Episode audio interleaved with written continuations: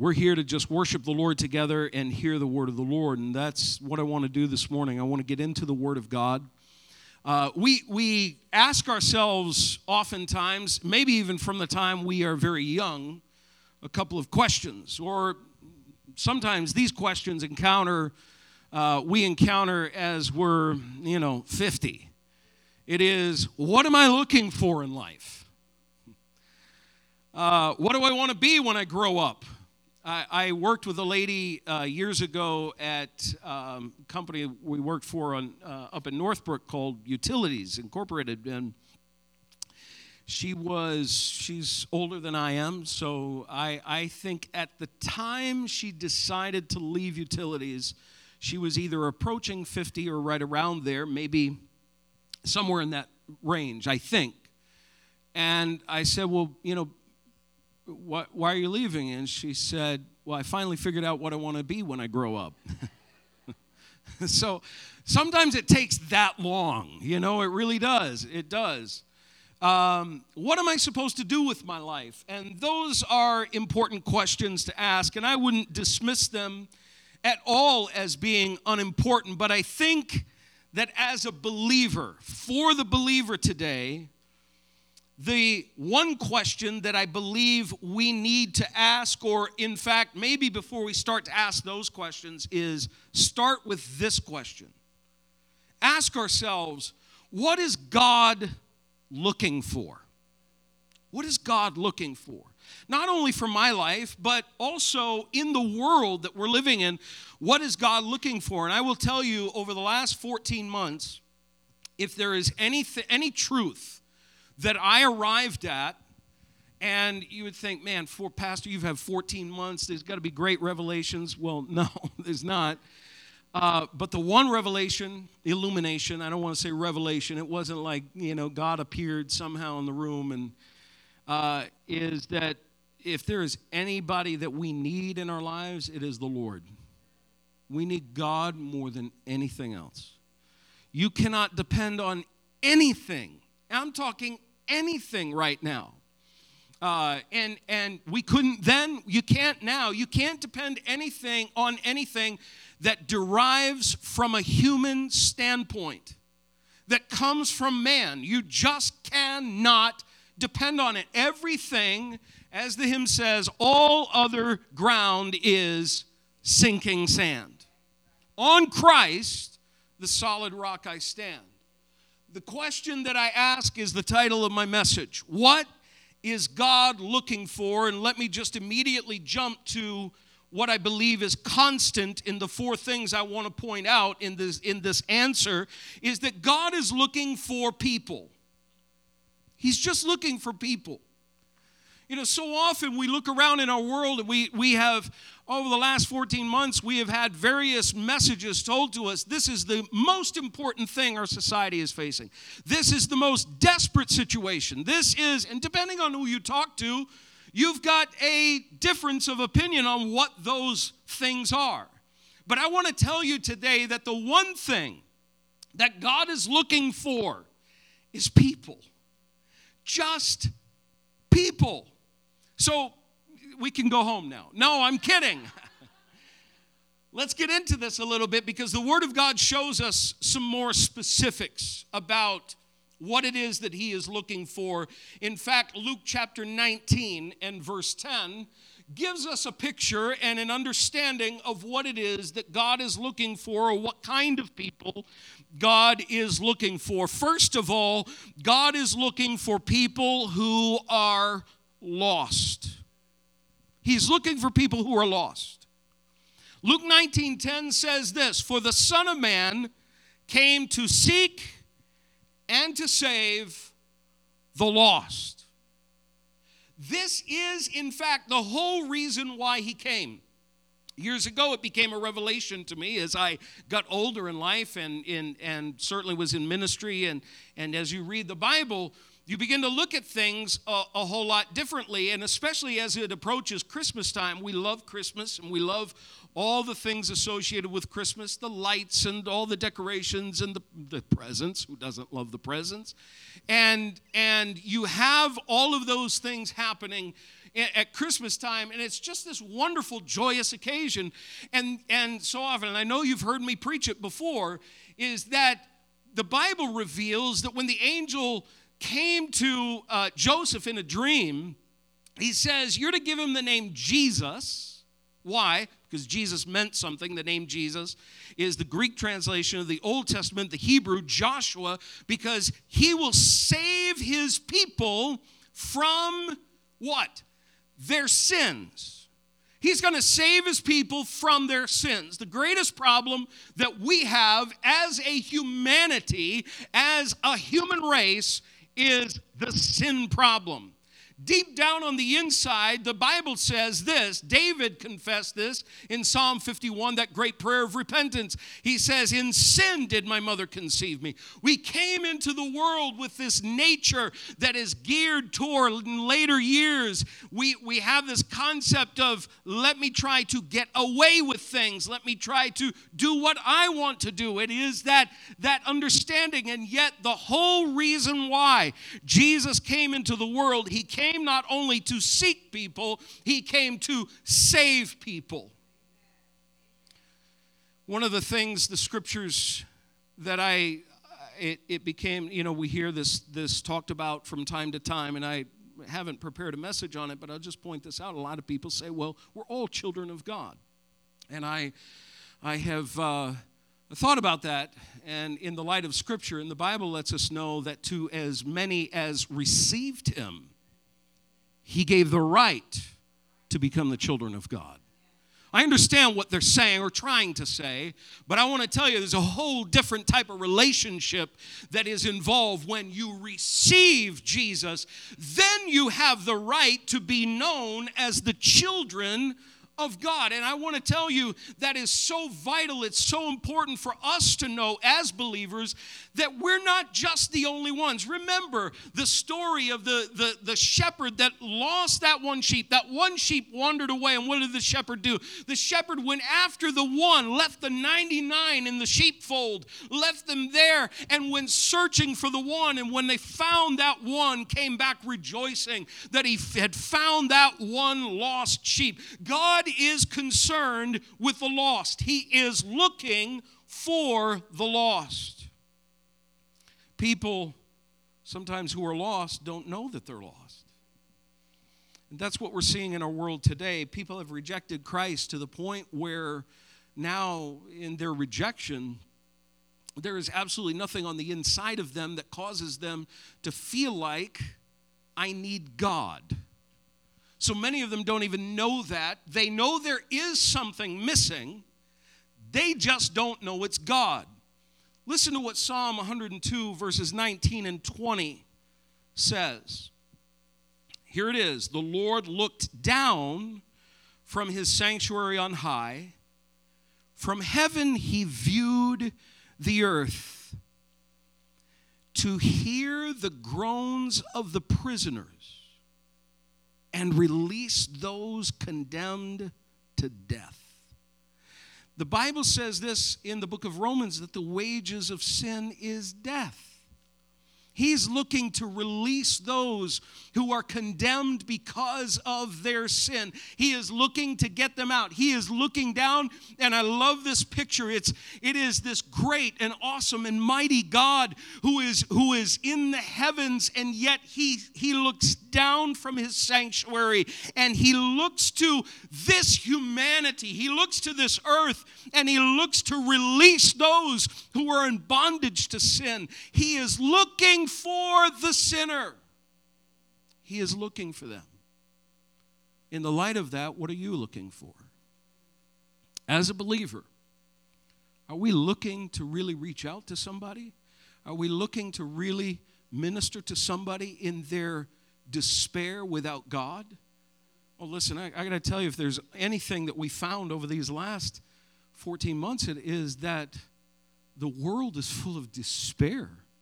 Hopelessness abounds everywhere. And I'm going to tell you, those who are trying to work up solutions from a human perspective, they ain't going to hit the target until Jesus is number one in the picture.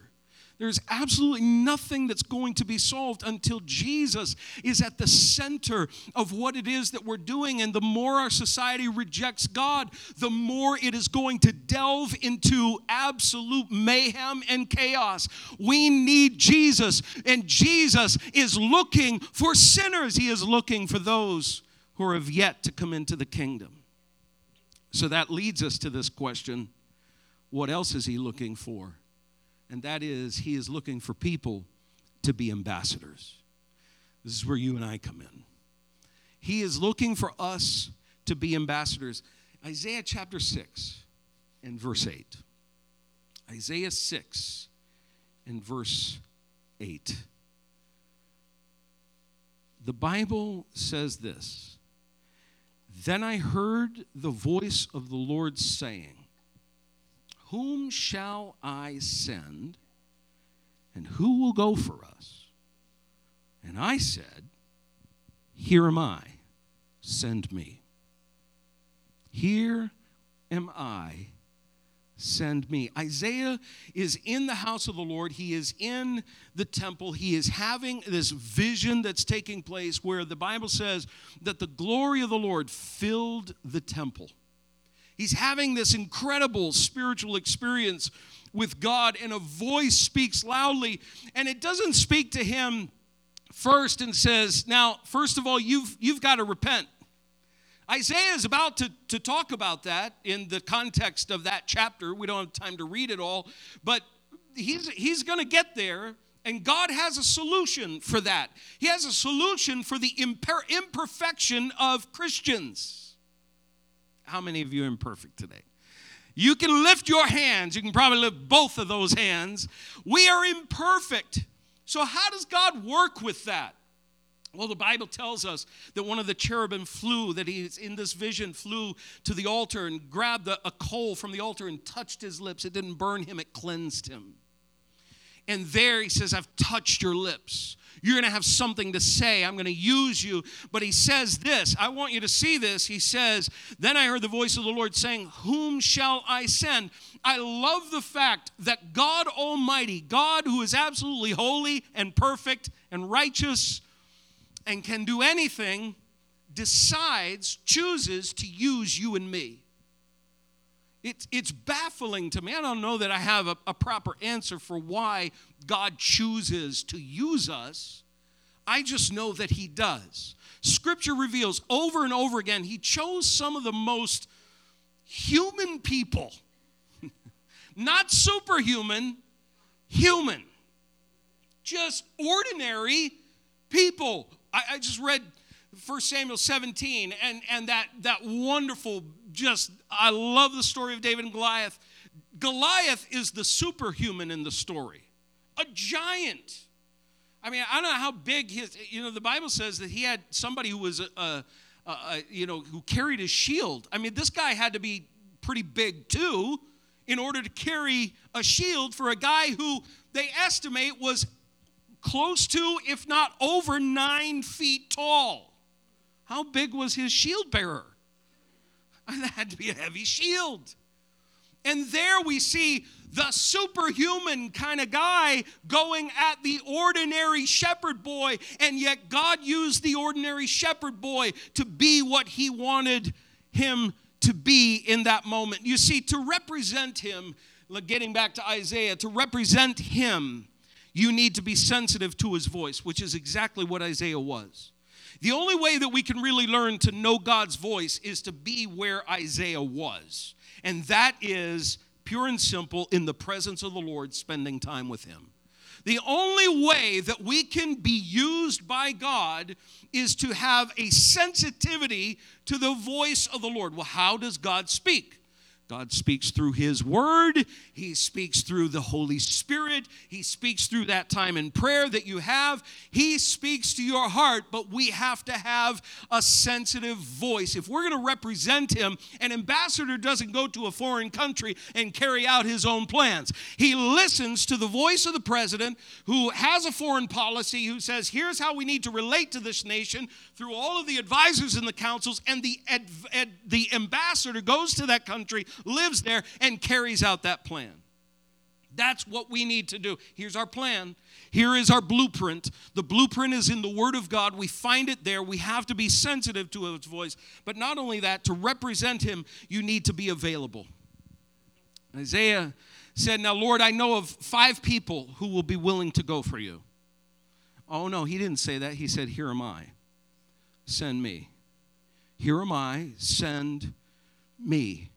God has never looked for great talents, He's never looked for great skill, great abilities. He has looked for those who are willing to say what He wanted them to say. He has never looked for individuals who had this incredible skill, this incredible ability. He simply looks for people who will be willing to say, I'll do it. Looking for a volunteer. I remember in Bible college, they would ask for volunteers to do stuff. Yeah, uh, I, I would be as I am right now. Hand, one hand in the pocket, and probably both hands in the pocket. Oh, no, that's not my cup of tea. That's not what I want to do. You know, sometimes God asks us to do things that we don't want to do, that we don't like to do. From time to time, we get an assignment that we're not keen on, and yet the Bible lets us know whatever we do, do it all in the name of the Lord. So the end result is to glorify the Lord, not you, anyhow. It's not to glorify me, it's not to glorify anybody, any person other than the Lord. So we have to be willing to say, Here I am. I've got to be available. And to represent Him, you need to be concerned with all that God is concerned with. How do we find that out? The world is expressing its concerns. I mean, you talk, you talk the ability these days to find out what's going on on the far reaches of, of the planet, on the other side of the planet, just look at social media. You just all that's all you got to do. And there is all kinds all kinds of voices are coming at us. Everything is coming at us, and this is important, and that is important. And I want to tell you, this is one of the reasons why I would encourage you. Some some people like to, well, I like to read my Bible on my phone. That doesn't always go so well, just so you know because that notification rolls in from the top. Oh, look at that. Oh. Every now and then, you need to just pick up a copy of the scripture or something that ain't connected and just read. And, and, and find out what's important to the Lord. Find out what He desires. Find out what is in God's heart. So often you will find that it is it is often what people are clamoring for. They're just clamoring for it in a different way. They're just expressing it in a different way. What they really need is they need Jesus in their lives to cleanse them of their sin and to make them whole, to make them clean, to realize, as the Bible says, we're all fearfully and wonderfully made. I got to tell you, brothers and sisters, this is absolutely important for us to represent Him. We have to be concerned with everything that He is concerned with. Listen to this. Second Corinthians chapter 5 and verse 20 says this. It says, We therefore, we are therefore Christ's ambassadors as though God were making his appeal through us. Literally, that's what an ambassador does. The leader makes his appeal through that individual. We implore you on Christ's behalf. Here's what God's concerned about be reconciled to God. Our, our, our world is in upheaval because it's not reconciled to God. People have pushed God aside and said, We want what we want, we, but we've got all kinds of problems. We don't know how to fix them, but we want what we want. God says, but wait a minute, be reconciled to me, and I'll help you to come up with solutions to these problems. So be reconciled to God. To represent Him, you need to be concerned with all that He is concerned with. His message has to flow through us. The next thing that God is looking for is people to intercede. People to intercede. If our world is in such desperate upheaval, what will it take? I need to go back and find, I don't actually think I have the book anymore in my library. I, I could be wrong. And I, I think I saw a copy the other day at a, at a bookstore where I'd taken some old videos, and they, they give you, basically give you less than a buck for each video. But it was something, you know, get a little cash back on your I was browsing in the, the Christian section, and there was a book called The Body by Chuck Colson. I don't know if any of you have ever heard of Chuck Colson. He's long since been with, gone to be with the Lord. He was in the Nixon administration during the Watergate scandal, spent time in prison, found Christ in prison, started a ministry called Prison Fellowship. If you've ever heard of Prison Fellowship, Chuck Colson was the, the author or, or the, the founder of that. He's also an author of a book called The Body. And he, he records in there, and I'm going based on some memory of a long, a book I read a long time ago, this book, where during the the time where communism was starting to fall in the Soviet Union, right before Soviet Union, Romania experienced that, that iron curtain drop. And he records in there a story of a number of Romanian Christians who had huddled together uh, somewhere in a church and they were praying for God to change their nation. God, they were praying, God, you've got to come in and you've got to do something. And not long after that, all of a sudden, the revolution took place, and Ceausescu, the, the, the dictator who had long been in charge of that country, was slain and taken out of the way. And then, as, as it wasn't really war that broke out, it was freedom that broke out in that nation, that freedom that they had never known before. And during that time, there were people who were interceding. They were praying, God, please rescue our nation, rescue this land. Ezekiel chapter 22 and verse 30, it's going to be up on the screen. It says this I looked for someone that uh, someone among them who would build up the wall and stand before me in the gap on behalf of the land so I would not have to destroy it but I found no one what a, what an absolute horrible kind of ending in that verse. I found no one. This is God speaking to his people through the prophet Ezekiel. I looked for somebody who would be an intercessor. I looked for somebody who would pray, not just for themselves, not just for their own problems, but that God would come down and begin to shake our nation from the White House to my house that God would begin to do something more than what we have ever begun to see in the past or ever that we have seen in the past and would see in the future. That God would use this now moment, that He would use this time to be able to intervene. But you know what God is looking for? He's looking for people who are willing to stand in the gap. You see, God looks for ordinary people. Bible says here, He look for a man among them, looks for someone, anyone it's not specific to men, by the way, it's anyone. It is anybody to stand in the gap, somebody to pray, somebody to get involved, somebody to call upon the Lord. Why? Because ordinary people know what it's like to go through the pains of other ordinary people.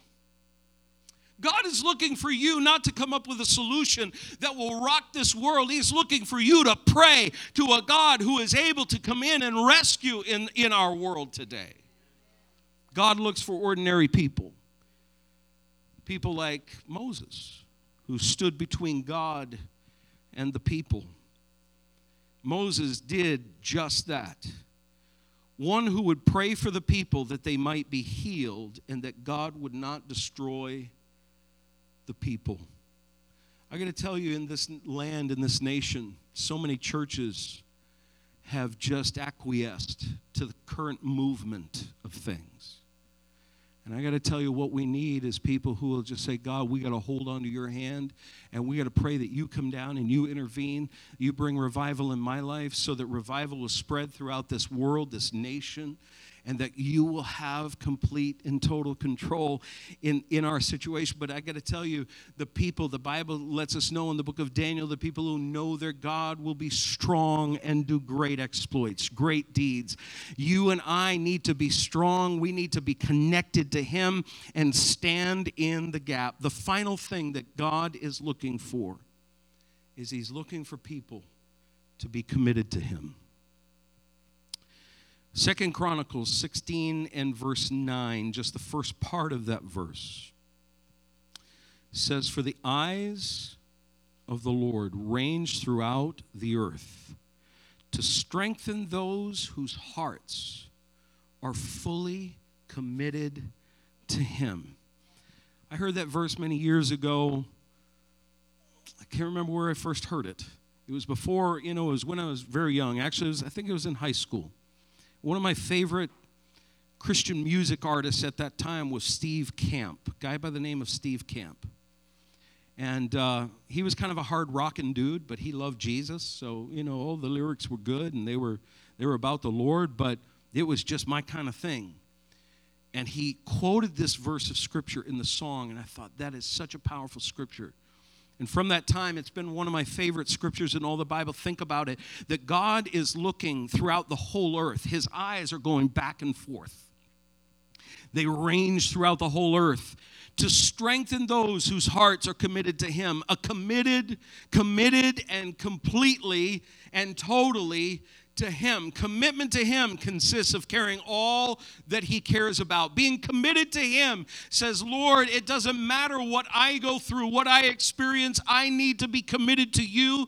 I need to be sold out to you no matter what the world does. Lord, like those three Hebrew boys who stood when everybody else bowed down to that idol in that valley that day. Lord, I don't want to be like the rest of everybody. I want to be completely and totally committed. And I will tell you, God's eyes were upon those three.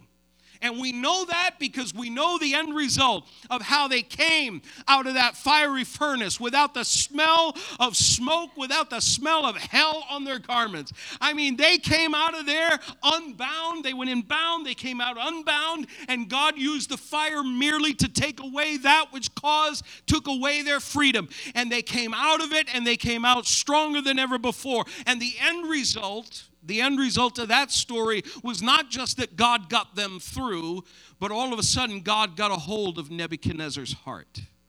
The king of the nation who had set himself up in the place of God now is issuing a decree that everybody needs to worship their God. Think about that for a minute. Why? Because three guys out of I don't know how many people decided that they were going to be completely committed to Him, God's eyes stopped at that moment and said, There they are. We're going to take care of them, we're going to help them. He is looking for heart commitment, not just external commitment. External commitment's easy at times, but it gets harder and harder when the heart is not commitment committed. It gets harder and harder for there to be an external commitment to the things of God when the heart is not committed to the Lord. And this is so so often we have to it, it's become known it's become known in our house as Jesus time. It, it's so often if we don't have that Jesus time, the external commitment to the Lord becomes incredibly difficult if if we don't align our hearts with what God has to say, with what his heart is, with what he desires for us and we stay committed to him, I want to tell you in that moment it is very difficult for then the external. We can carry out the externals for a while, but after a while it's like, "Eh, forget about it." Who cares? Let somebody else take care of that. Somebody else do it. I want to tell you that what God desires from us is us being committed to Him. Look, I recognize this is a difficult time for everybody. I also know and have armed myself with the fact we're not here 100%. We're not. And I don't know that we will be for a while. I, I really don't. But I know this I know that God desires for us to be committed on the inside to Him, to His Word, to his worship, that he desires that for us. And so we need to have that heart commitment. Say, Lord, I'm going to recommit myself today to what you desire for my life. I'm going to give my all to you. He is looking to strengthen the committed. God is not looking to strengthen the uncommitted. He is looking to strengthen those whose hearts are completely his. And often, as believers, we can have a divided heart. It can go in a number of different directions, and all of a sudden now we find ourselves in an uncommitted situation. I want to tell you today with all my heart, God, God desires to strengthen you anew and afresh. Maybe it is here today, with every head bowed and every eye closed for a moment. I know I'm talking pretty much all to Christians today, as far as I know. It could be that you need to recommit your life to Him, your heart to Him. You know, the enemy is, is crafty. Hollywood depicts the devil in very horrific, disgusting kind of imagery, makes it look like he is this horrible thing to look at. You see, the scripture actually reveals something completely the opposite. Paul says that he disguises himself as an angel of light.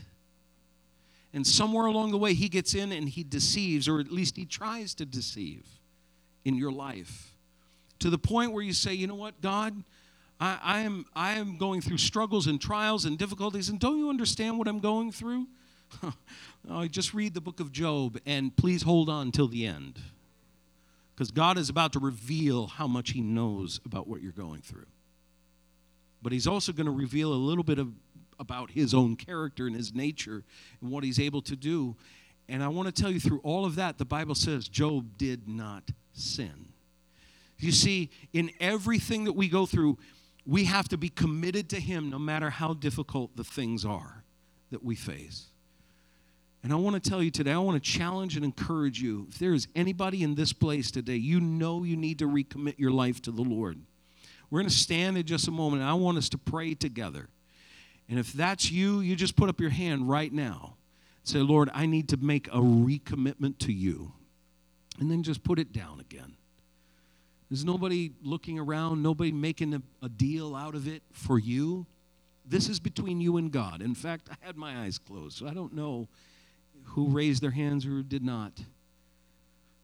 But I want to tell you today that God loves you, He cares for you, and now is the time for us to recommit our lives to the Lord. Let's stand to our feet today and let's just pray together. Let's ask